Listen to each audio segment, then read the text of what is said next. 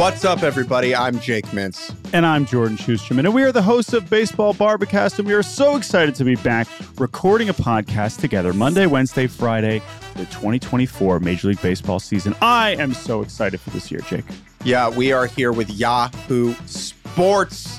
Our time off of podcasting has weighed on me heavy. I've been delivering baseball takes to inanimate objects, so I'm rearing to get back to talking ball with my buddy. So join us on Baseball Bar-B-Cast. We're going to have a good time.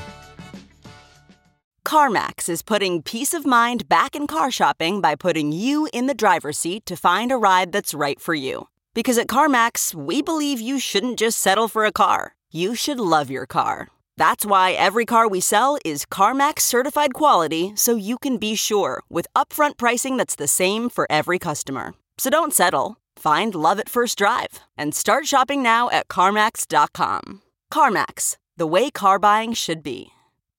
This is obviously not what you expected in your feed today.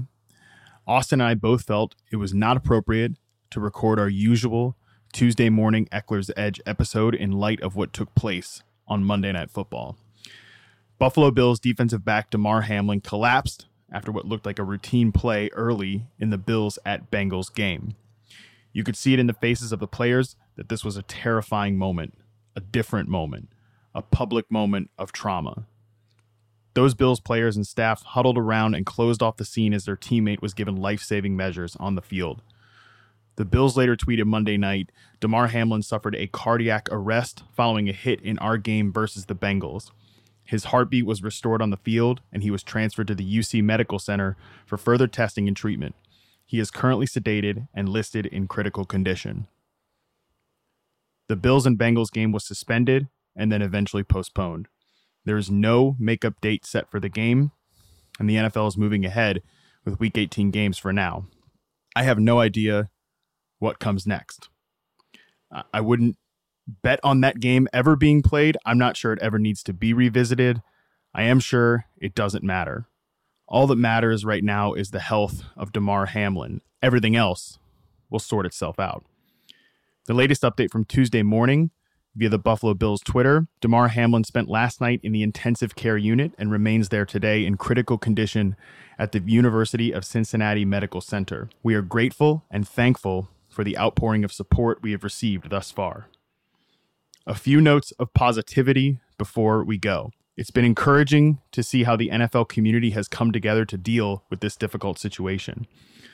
Over $4 million has been raised for Hamlin's toy drive, a goal he once set at $2,500. The link to donate is in the podcast description. Social media is usually, or certainly can be, an incredibly toxic place. This was a moment where the goodness of humanity was shown through our connection on social media. There are countless stories spreading around right now about what a great person Hamlin is. I would encourage everyone to go read Ty Dunne's profile on him. You could find it at Ty Dunne on Twitter or his website, golongtd.com. Dunne shared this quote from Damar Hamlin from a year ago as they shared wings. The way I grew up teaches you to cherish everybody in your life because you never know who you'll lose. You could lose anybody, everybody I talk to, I say I love you.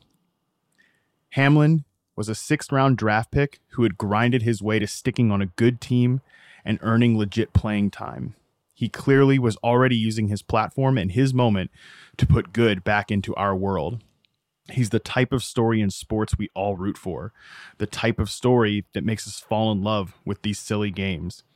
Now, we're still rooting for him as he fights for his life. I loved that team colors blended as players from both sides came together in the aftermath of Hamlin's collapse. Some of the Bengals players even came to the Bills' locker room to check on their brothers before the game was officially postponed.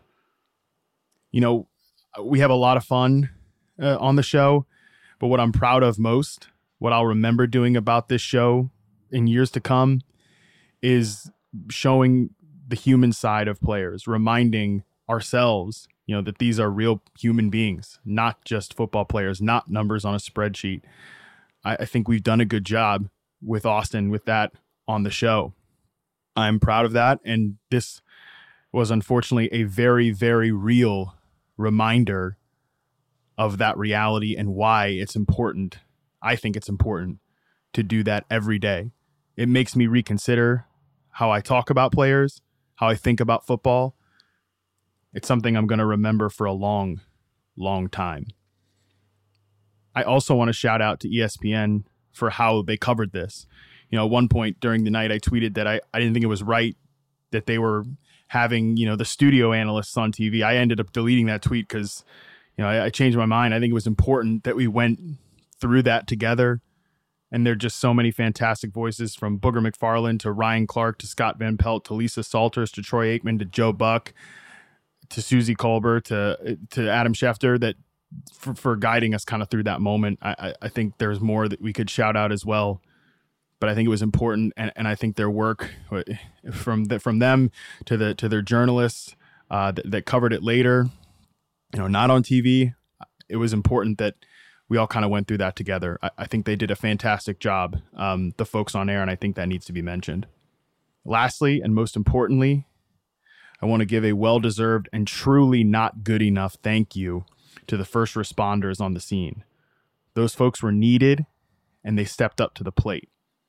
No matter what, their efforts should never be forgotten and their importance always remembered.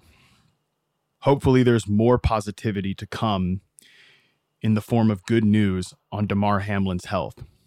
We're planning to be back on Thursday on the Yahoo Fantasy Football Forecast feed with some year end fantasy football awards, but please don't hold us to that.